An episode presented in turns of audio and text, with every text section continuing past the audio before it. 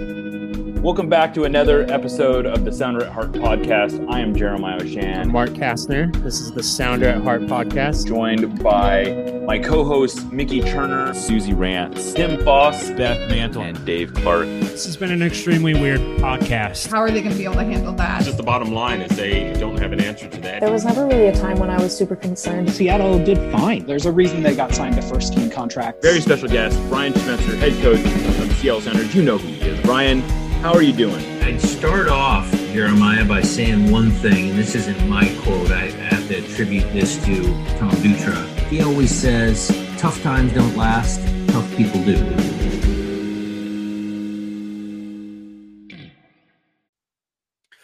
Hello and welcome into another episode of the Sounder at Heart podcast. I am your host, Mark Kastner, and I'm joined uh, today by Jeremiah Oshan, Dave Clark, and Tim Foss. And uh, the time is upon us. The Sounders preseason has started. Uh, we are we are exactly three weeks away from the start of the Club World Cup. Uh, and what what better time to kind of do the big preview show? Uh, so let's just kind of kind of get into it. Jeremiah, how you doing today? You know, I'm pretty good. Uh, I I just came back from training. Uh, beautiful day out at Starfire. Stark contrast to the first day I was out there on Saturday. so, um, you know, I'm I'm feeling good. When when you say beautiful day, you mean like it's like 33 degrees and not snowing, or you mean it's a little bit more beautiful than? No, it was like, uh, well, it was like, uh, I don't know, in the high 40s, probably, I would guess. And it was glorious, almost spring like day. Uh, yeah, th- it was like we got a nice respite from the from the downpours that we've been uh getting recently. Well, that's nice. Yeah, Uh, not, you know nothing about any of that, I imagine. I mean, not anymore. I, Mark will get a respite in April. Yeah, I dealt with like 15 inches of snow last week, so that's exciting. But uh enough weather chat. It's everybody's favorite small talk to do in the office. Uh, we we've got to get kind of down to business here because uh, whether you like it or not, the Sounders are uh, fully in the swing of preseason. Uh, like I mentioned, they have a Club World Cup that they have uh, to do. We'll kind of talk more in depth about what that tournament means uh, in a little bit. But um, yeah, we kind of had we kind of want to start this this kind of like off season preseason preview with with the conversations of of where the roster's at, kind of kind of do a state of the roster, and and we'll kind of go from there. So. Um, where the roster is at right now is is there was one big addition this this offseason. Uh, whether you think it's big or not is kind of, I guess, uh, the eye of the beholder. But they added uh, He- Herbert. Is that how you say it? Right? I've never said it. Hebert. I've never said it Hebert. out loud. I've only ever seen it in writing. Uh, I should have practiced that in the mirror a few times. So uh, that was maybe the biggest addition, obviously, because I was the only player added to the roster other than some homegrown uh, signings.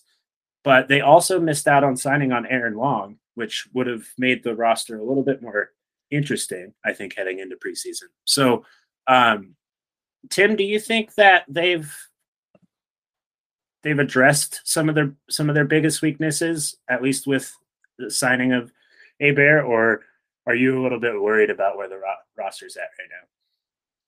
I don't think I'm that worried. I do feel like signing Héber probably addressed the biggest issue they ran into last season. Um, you know, I think the injuries to Joao Paulo in particular and Obed Vargas played a pretty significant factor in where the team ended last season, but the lack of real scoring from strikers not named Raul Ruidíaz was arguably a bigger issue in league play. Um, I think that had cascading effects throughout the rest of the attack, but getting someone who at his peak was, you know, I don't think he won it, but was like in contention for a golden boot.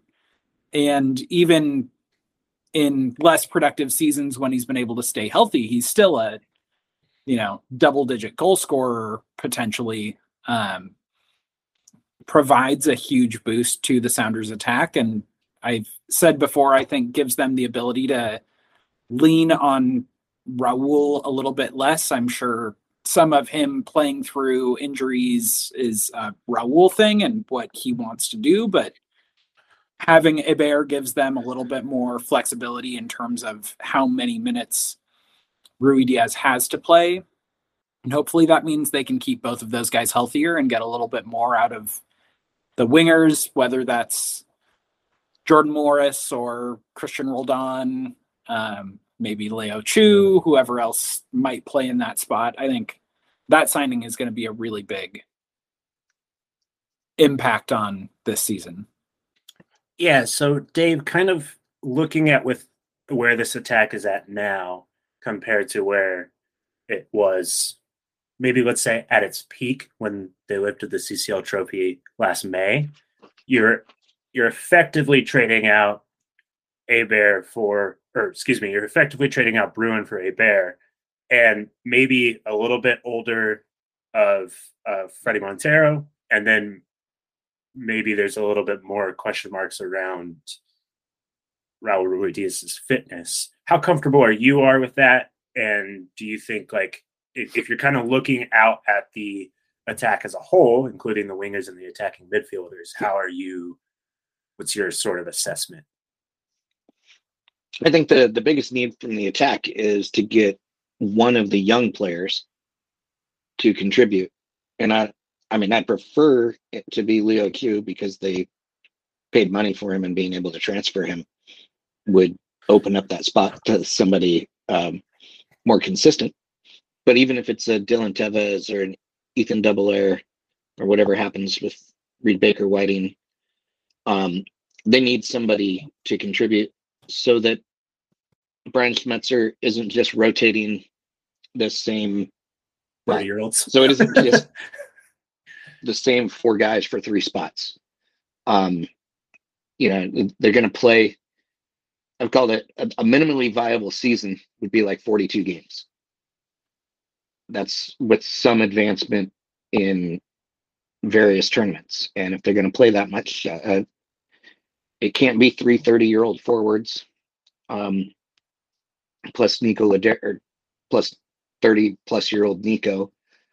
Um, they just got to find rotation. So in the attack, I, I want to see one of those youth take a step forward, and we haven't really seen a young attacker take steps forward since like 2010 Zach Zakawani and well, Jordan Morris.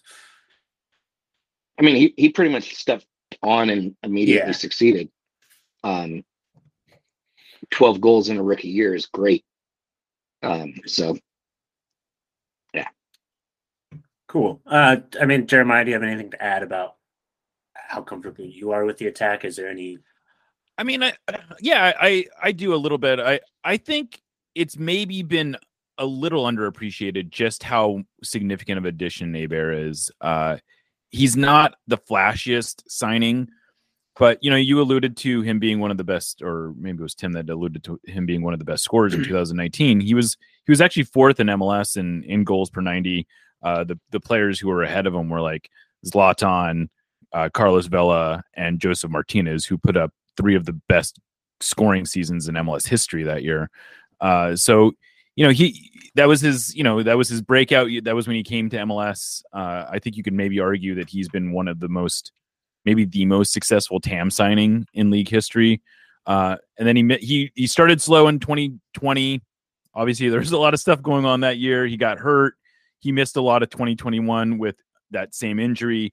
Uh, but he came back last year and he was he was really good. I I don't again I don't know if people are really appreciating just how good he was. Uh, he was a, a top 20, top 10 player uh, in terms of goals per 90. Again, at least among players who had played at least uh, a thousand minutes. So he was, you know, I think at the very least, what we can expect is that he the drop off between when Raul Ruidíaz starts and when uh the bat when he doesn't start shouldn't be as big.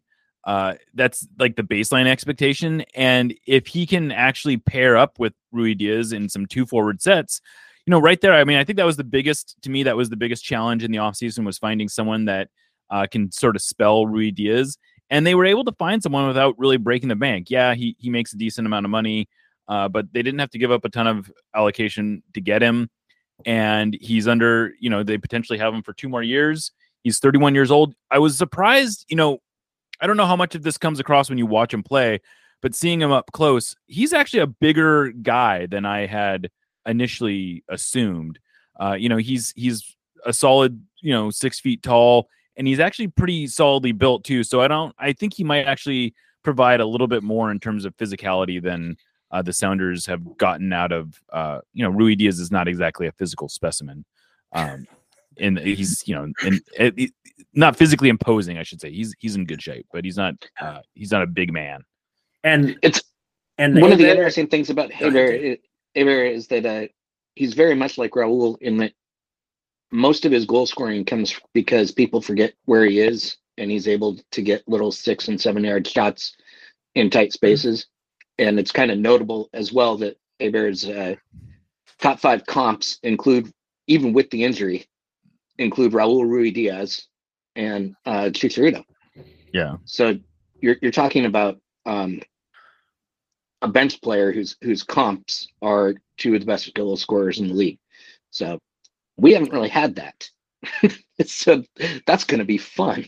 Yeah, I mean, I think you can definitely argue he's the most accomplished uh, backup for the Sounders have had, maybe ever. I mean, Will Bruin came in and he when in 2017, uh, he, he was he had a decent res. He obviously had a, a pretty good resume at that point, um, and he he's been he had a couple of uh, really good years actually.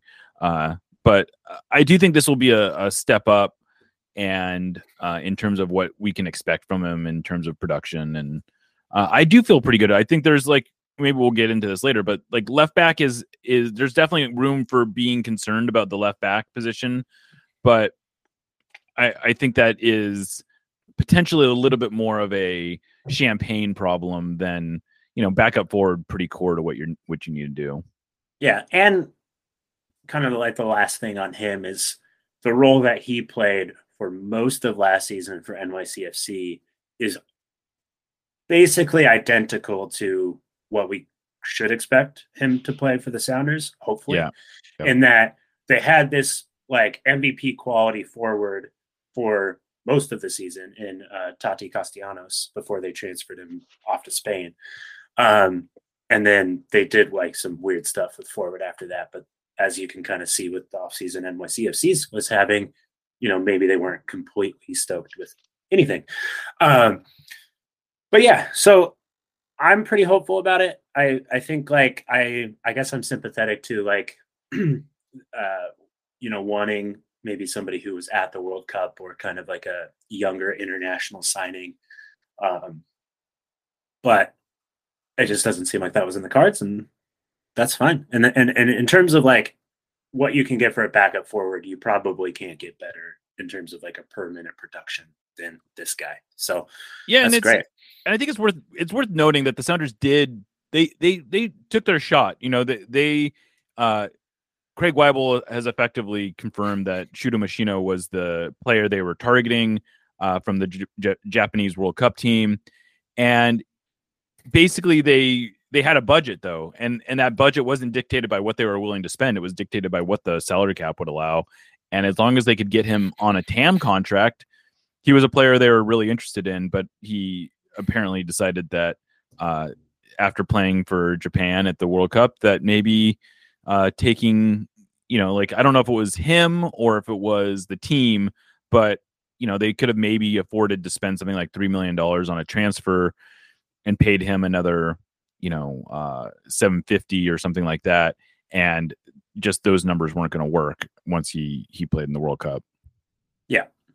So kind of moving back a line here uh, from the attack, uh, maybe the biggest story of the offseason for the Sounders, at least in, in terms of looking at what the difference between 2023 and 2022 is going to be, is uh, the Sounders have a healthy midfield. Uh, João Paulo and Obed Vargas have come into uh, come into preseason training camp with absolutely no restrictions, right, Jeremiah? in terms of like health and fitness and whatnot they're not restricted Yeah, I mean, uh, it's it's tricky to say this early in preseason Yeah. because it's it's it's you know like they are kind of limiting uh Joao Paulo a little bit like he's being played as a neutral. I don't I don't know that he's like going all all in, but he's he's doing all the stuff you would want a player to be doing early in preseason. Uh today Schmetzer actually said he was Joao Paulo was probably a little ahead of schedule. Uh, Obed Vargas has basically been all in though. You know, he was out. They were doing some 11 v 11 drills today, and Vargas was a full participant in that. Uh, so I, I, my expectation is that both will be available, and I wouldn't be at all shocked if if Joao Paulo is starting the Club World Cup game. Cool. Yeah, I mean that's great. I mean that's. I felt like that was the biggest problem last season was we had some guys playing midfield every week, and now we might have the best starting front six in the league.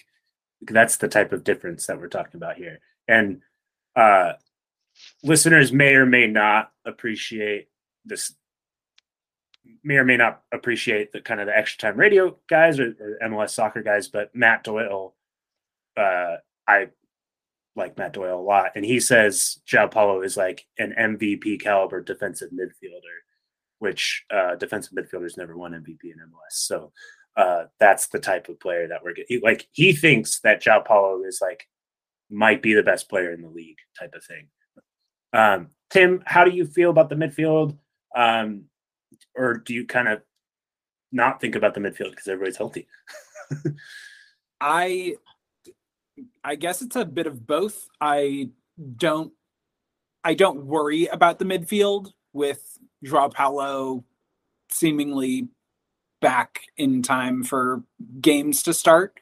I think about it a lot because injured or not, I think about Joao Paulo a lot because he's a really good soccer player and just seems like a cool guy.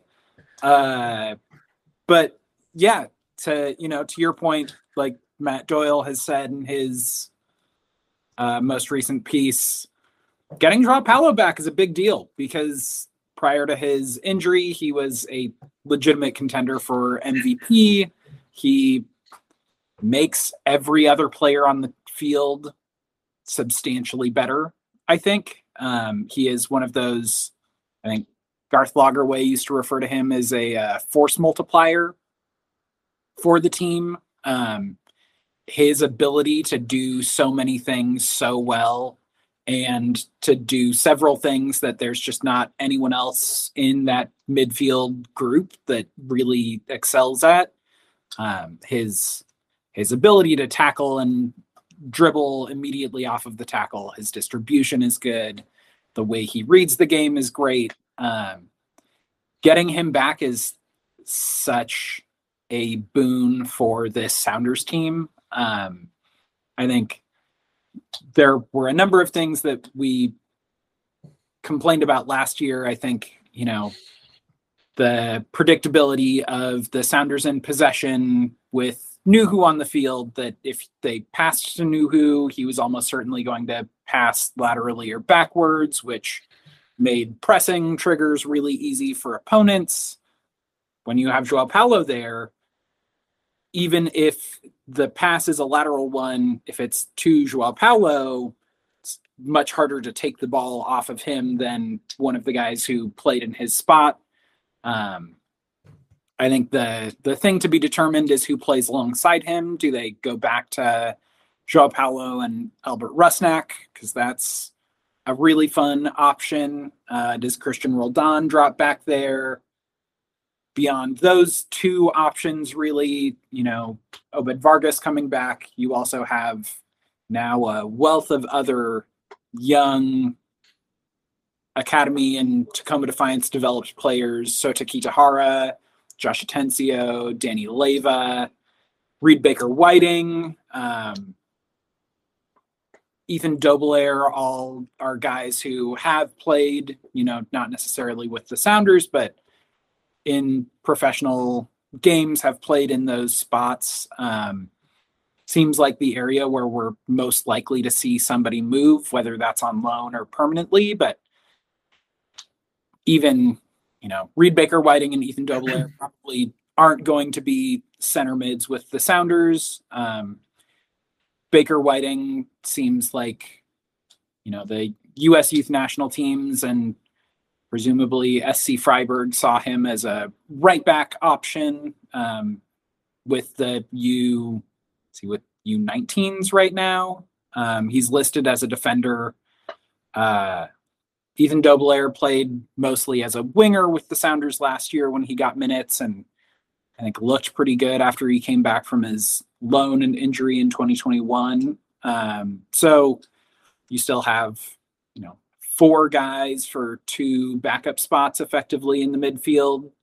Um, there has been talk or rumors at least of both Danny Leyva going on loan or transfer with Liga MX clubs interested, and apparently some interest from Europe. Sota Kitahara seems like a good option for a loan again. Um, he played primarily as a right back when he and Alfonso Ocampo Chavez went on loan to the Austrian third division, I think it was. So Yeah. he, you know, might not be a center mid with the Sounders either. He might be playing for a a spot as a backup fullback, but I think that that midfield group is pretty exciting and it's definitely an area to watch. Dave, I don't think there's a bigger Obed Vargas fan in the world. Uh, so I'm not really going to ask you a question about him. I'm just going to say uh, you can now talk about Obed Vargas if you want. Uh, it, it's okay. Um, I'm pretty stoked because he went from like at most a French Defiance player to oh my goodness, we have a starting caliber 16 year old. Um, and yeah, the injury sucks, but that that's just an explosion onto the scene um, and steps up that are unusual. Uh, I'm going to be fascinated because I think that uh, whereas Danny Leyva um, looks most comfortable going forward and um, in some cases attempting to be a 10 and Josh Atencio could be a center back. To me, Obed is the most Joao Paulo like of the young players. Um, plus I just I get a kick out of it. Uh 16, 17 year old now 17 year old who um will tackle as if the opponent's age and status doesn't matter. Obed doesn't seem to care about um the significance of the his opponents. And that's kind of rare. Um just a just an extraordinary fighter. Um and for me, he's the guy right now on the list. If I had to put him in order of who would get the top transfer fee, it would be him. But um, when you have an under 18 year old who missed half a season with an injury, uh, in some ways that's good for the Sounders because that means they can play him for probably a full year before teams inquire about his availability. Yeah, so I think I think Tim kind of raised an interesting uh, conversation point about what the what the um, kind of the best midfield situation is. And I'll, I'll go to Jeremiah with this one first, and then we can kind of maybe go around the clock here. Um, it seemed like the plan at the beginning of last year was to have a front six of Joao Paulo as maybe the deepest midfielder, uh, Albert Rusnak next to him, Nico Lodeiro at a 10, Christian and Jordan on the wings, and then obviously Raul Ruiz uh, at the nine. Uh, I think we only ever actually saw that in the first leg of the final. Is that the CCL final? Is that right, Jeremiah? I think you wrote something ridiculous like that. It Uh, was they they I think they they played together in wait uh yeah they played a, a, a few times the only Okay. time they the only time the sounders were able to field like their best 11 was the two final the two Okay. champions league finals So, with that in mind, and then also within mind, um, some of the midfield struggles that uh, I don't think Albert Rusnak is blameless for over the course of the season. Uh, obviously, we had the injuries and whatnot. What do you think is kind of maybe the best midfield? And also, if it differs, what do you think the midfield will see maybe start the Club World Cup? I mean, I I tend to think the highest upside still, or at least the highest upside in, in early on until proven otherwise, is probably a Rusnak Joao Paulo midfield. Uh, I don't have the numbers right in front of me how many times they played together, but I know one of their best perform one of the Sounders' best performances pre uh, World Cup or pre pre Champions League was the game again the road game against uh, Minnesota, and that was another game where they started together in the midfield.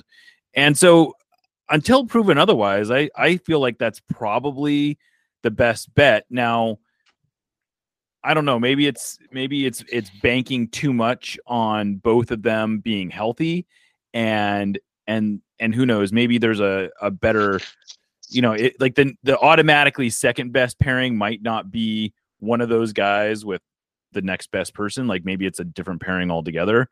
But yeah, I mean, I, I still think that Joao Paulo and and Albert Rusnak potentially give you, you know, the best midfield pairing in the league. Frankly, Uh, Tim or Dave, are either of you convinced that maybe Rusnak should be played up a line and it should be Nico playing deeper? Nope. I, Like it? not convinced of it. I love the idea theoretically, but I just don't think you're going to convince Nico to do it. Um, Okay. And the closest we'd see to that is some kind of we'll call it a four one four one, just because um, or some people I think that's the inverted um, midfield. But if Joao Paulo was a solo six with Nico and or with Nico and Albert being basically two eights, you could probably get away with that. Uh, it- but at the same time, figuring out what position Nico's in is is kind of fruitless. The he even last year in his down season covered more ground than but like six guys in the league or something like that. Um, oddly enough, I think uh, every Sounder, most of the Sounders that have played defensive mid for more than a season with the club, also are in the top twenty. Uh, Obed was in the top ten when he was playing. When Josh Atencio was starting, he was covering top ten ground. Danny Leyva was top ten ground. Joao Paulo was top ten ground. Uh, maybe that's just the expectation is if you're a Sounders central midfielder, six, eight, or ten, you're expected to cover everything between the sixes. Yeah, I think the as much as I like the idea of sort of switching those two in that four two three one formation that we all know so well, the the sell for Nico might be tougher. Maybe the the arrangement that makes more sense is a a little bit more fluid effectively 4-3-3 where a trio of Rusnak, uh, Lodeiro, and Joao Paulo sits in that midfield with JP sitting a little bit deeper and effectively Rusnak and Lodeiro playing as sort of creative eights. Um, but I, you know, that's all kind of semantics. Uh, when the more important thing is how guys play in the roles they're put in. Um, you know, well, who knows? We'll see.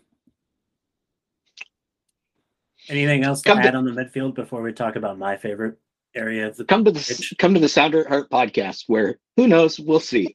Yeah. I I will. So I, I was able to do some quick research. The JP and and uh, and Rusnak started six times together. It was uh, the four final legs of the Champions League, and then the the Minnesota game, and then the other one, a little bit of a throwaway, was that game in San Jose that they uh, blew two two goal leads, which I Maybe the think- most frustrating result of the yeah season. probably the, the mo- exactly the most frustrating result of the season but uh so i don't know i don't know how much you can take away from that but uh i i don't i don't know i'm not I'll, I'll go back i don't know that it's a slam dunk like i could be i could be convinced that maybe nico uh could play that role alongside Joao Paulo but or a different like it's a just a fundamentally different role if there's two forwards playing up top.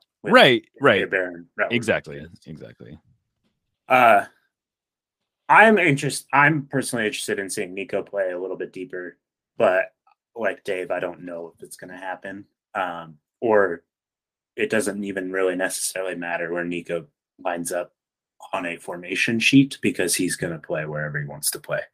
Uh, so with the midfield, kind of uh, with obvious question marks around like how do people respond uh, in terms of do they come back healthy or not? I, th- I feel like it's it's worthwhile to talk about the defense, which went from um, one of the best defenses in the league in 2021 to being as healthy and having primarily the same personnel in 2022 and becoming pretty bad uh, over the course of the season. Um, we've done a ton of conversation about why that happened. Uh, it probably didn't help that there were two different starting central midfielders in front of them every week. It probably didn't help that the Sounders couldn't score a goal. It probably couldn't help that a lot of the times a 1 0 uh, a 1 0 deficit was uh, insurmountable.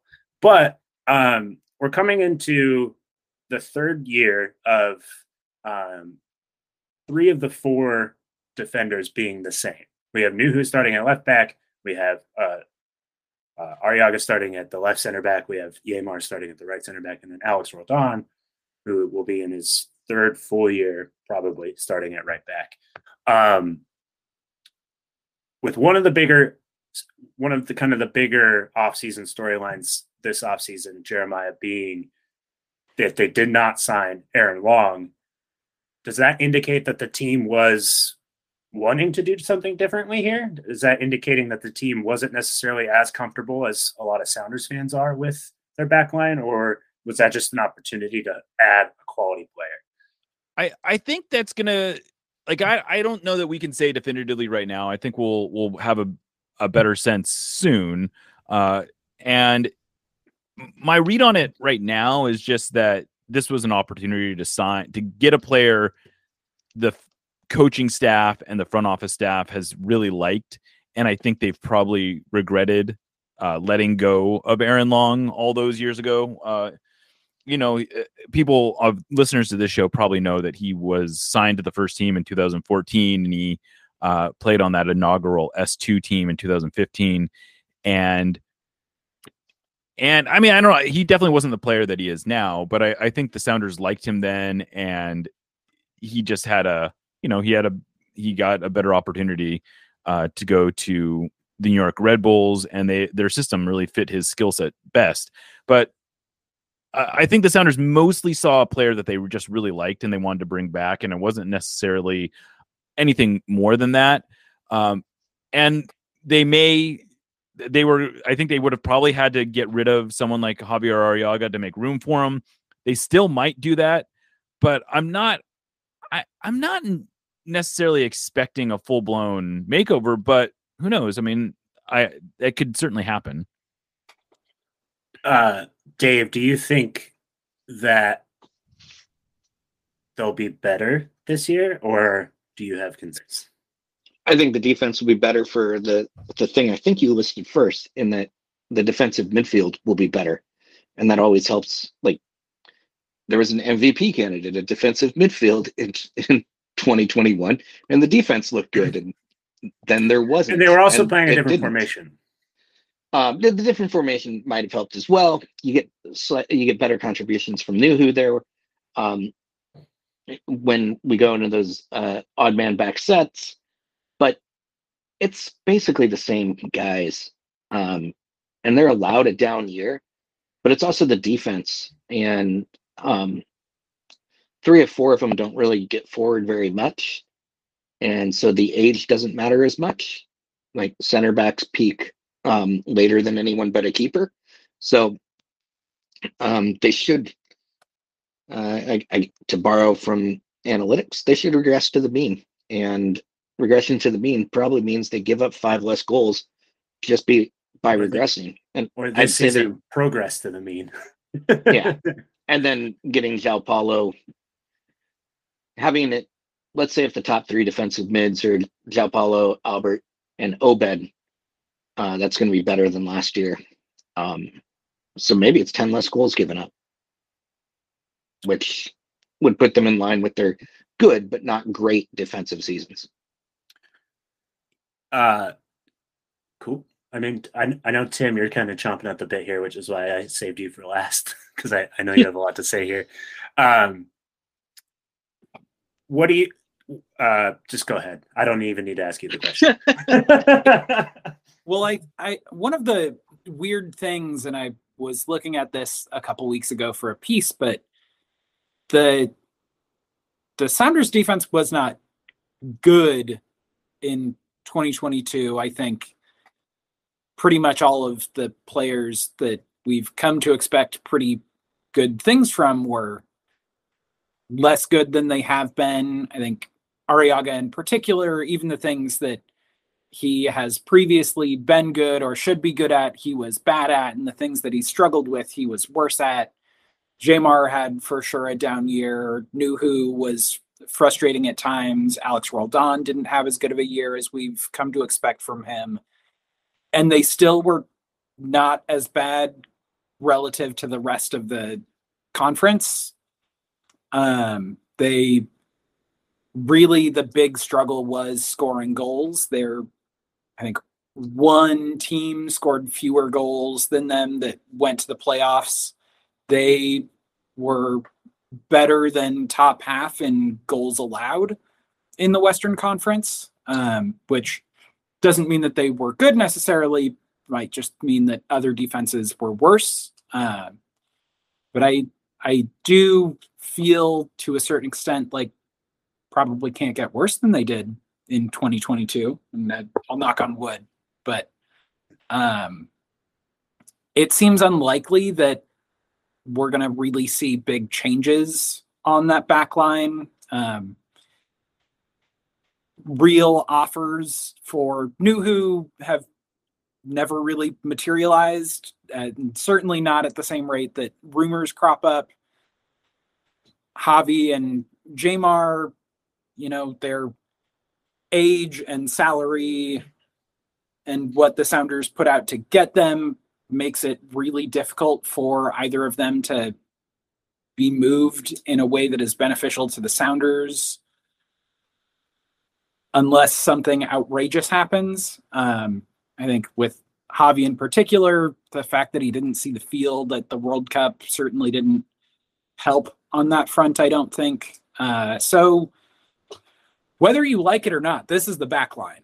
Um, they might make additions at depth spots there, but this is what it is. And I, you know, I think you kind of have to trust that the Sounders are going to be able to get more out of them for all of the reasons that have been mentioned so far. The the presence of Joao Paulo, a hopefully better scoring team, um, all of that helps the defense, makes their jobs easier. Um, yeah, you you just have to trust that the team and the staff are gonna find solutions to those issues. Um, I think you know we've seen like with Nouhou, the way he plays with Cameroon is not the same way that he tends to play with the Sounders.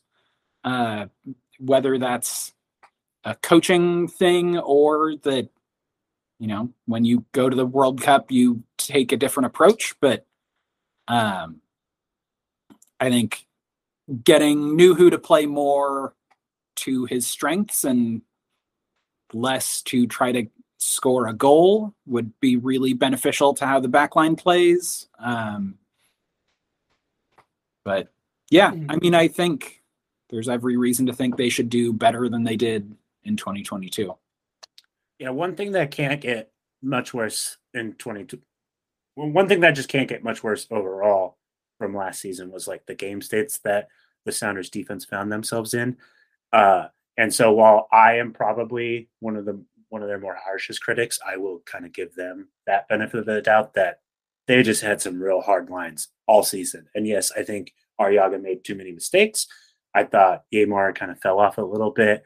I thought the outside backs could have created a lot more, so on and so forth. But I think you should be able to expect that that is hopefully different in 2023 uh, this season. Jeremiah, you described the depth at the fullback positions as champagne problems a couple of minutes ago.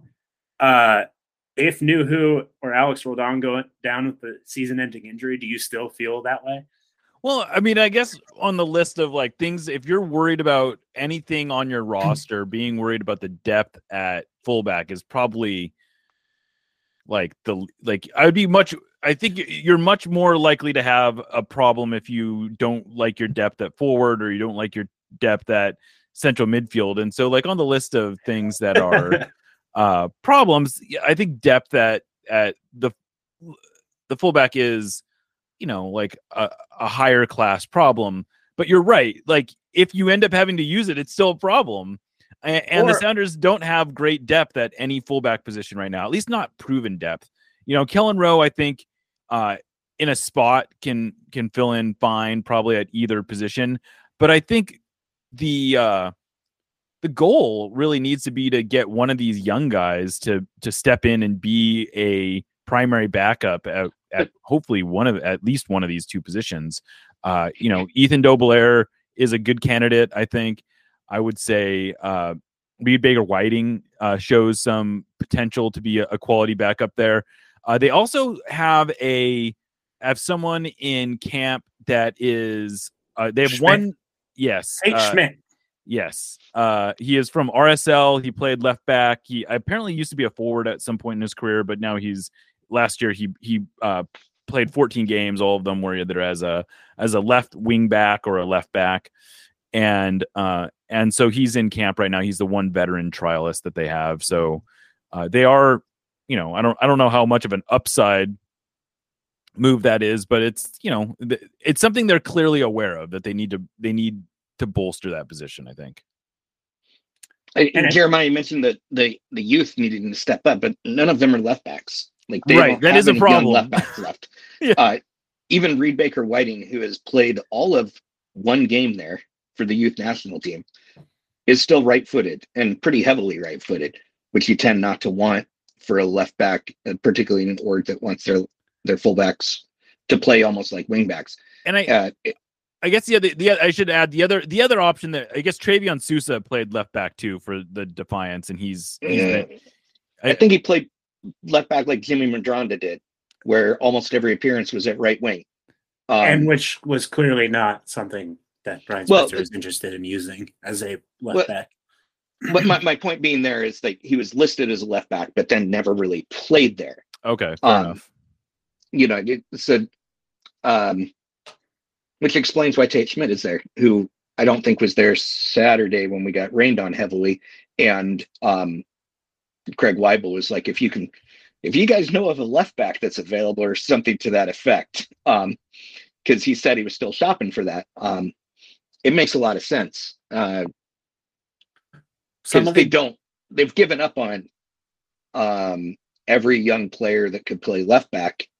And all of them just you know to to be frank i i like a lot of those young guys that played left back for defiance but they're basically just starters for usl championship teams. They're not they don't look like they're rotational mls talent.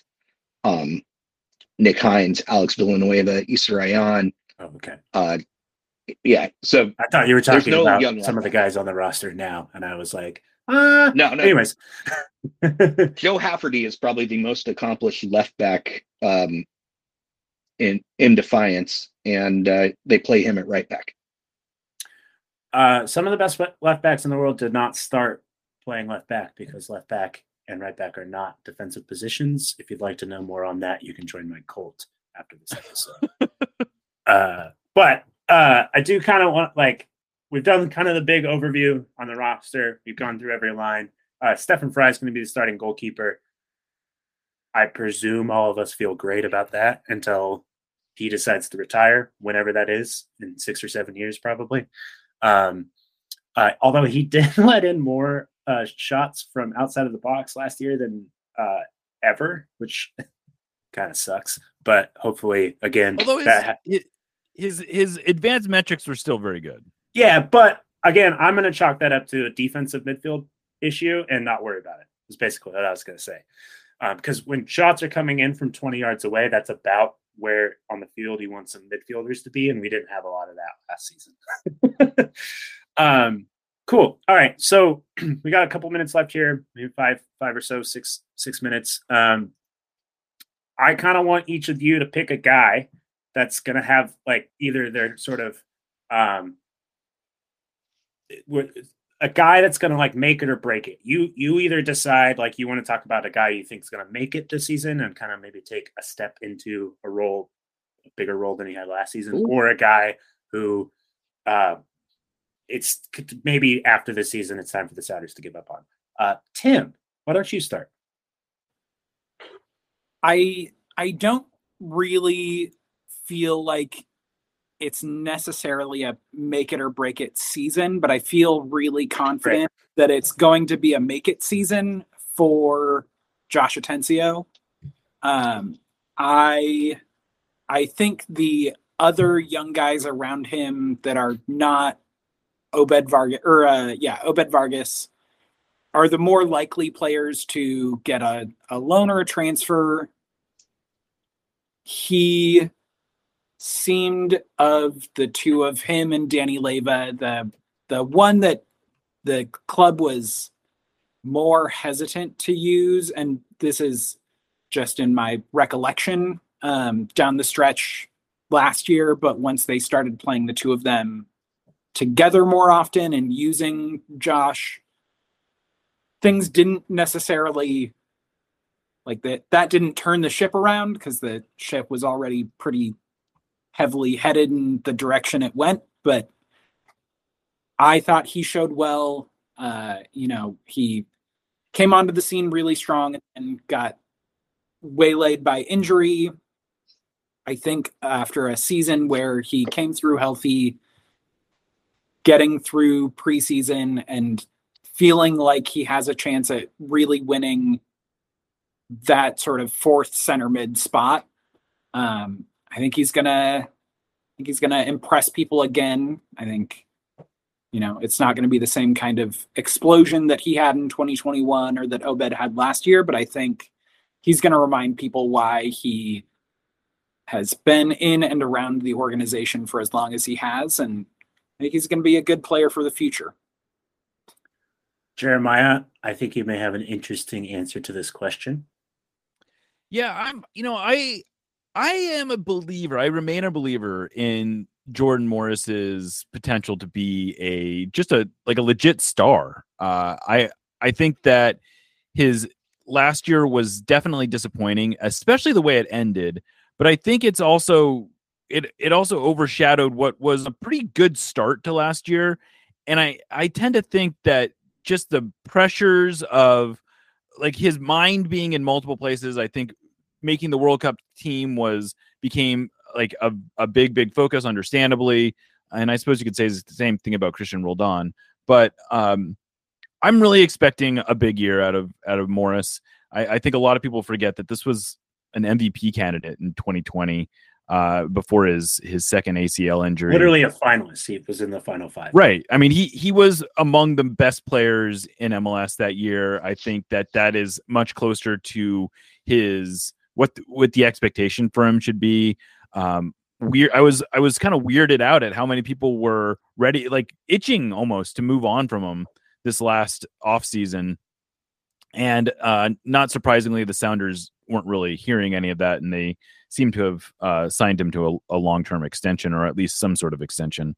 So I, I'm looking for a Jordan Morris bounce back. I I'll add that his his xG numbers were actually very good. Like and and goals at uh, goals added, which is a stat that uh, American Soccer Analysis produces, loves Jordan Morris.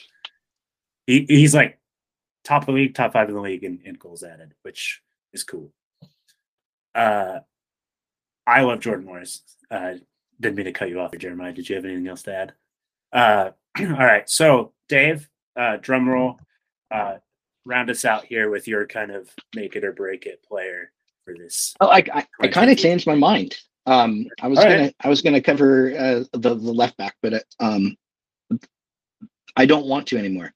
Um, from, Okay. based off of this conversation, um, w- the player I want to key on is Albert Rusnak because um, he uh, used to be an extraordinarily strong attacking talent, and we didn't see that.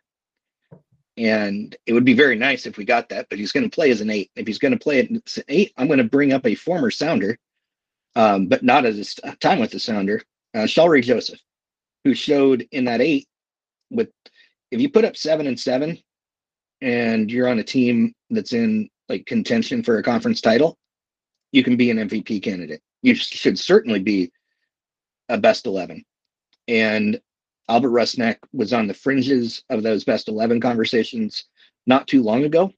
And if he gets the touches and is more effective in the final third this year, and again puts in six to 10 goals, six to 10 assists, um, we're looking at the Seattle Sounders as a contender uh, for trophies. So it's not a make or break in that they're going to move on from him, but it's kind of a make or break, as in he will establish his um, level with this organization. Because I think right now there's this perception that the biggest free agent signing in the history of the league wasn't all that big of a deal. Hmm. And I'd kind of like it over the history of his contract for it to actually be a big deal. Because right that now I feel cool. like he's the like seventh most important guy on the team. That would be cool. And to your point, uh, Nicholas Lodeiro is entering the last year of his contract in a year that he turns 33 years of age. And uh, a lot of people seem to think that, or a lot of people within the organization, I should say, seem to think that that Albert Rusnak signing was precursor to Nicholas Lodeiro's departure. Uh, or kind of an heir apparent to that role. So we'll we'll see if that happens this season, as Dave alluded to. Well, uh, that's all the time we have for the Sounder at Heart podcast. I've been Mark. That's Jeremiah, Tim, Dave. Uh, we are recording in exactly three weeks to the day from when the Club World Cup starts. That's in three weeks, which is uh, hard for some of us to understand. So um, we're hitting the ground running thick and fast, all those sayings that you want to say, cooking with gas, even though you're not allowed to do that anymore. Anyways, thanks for listening.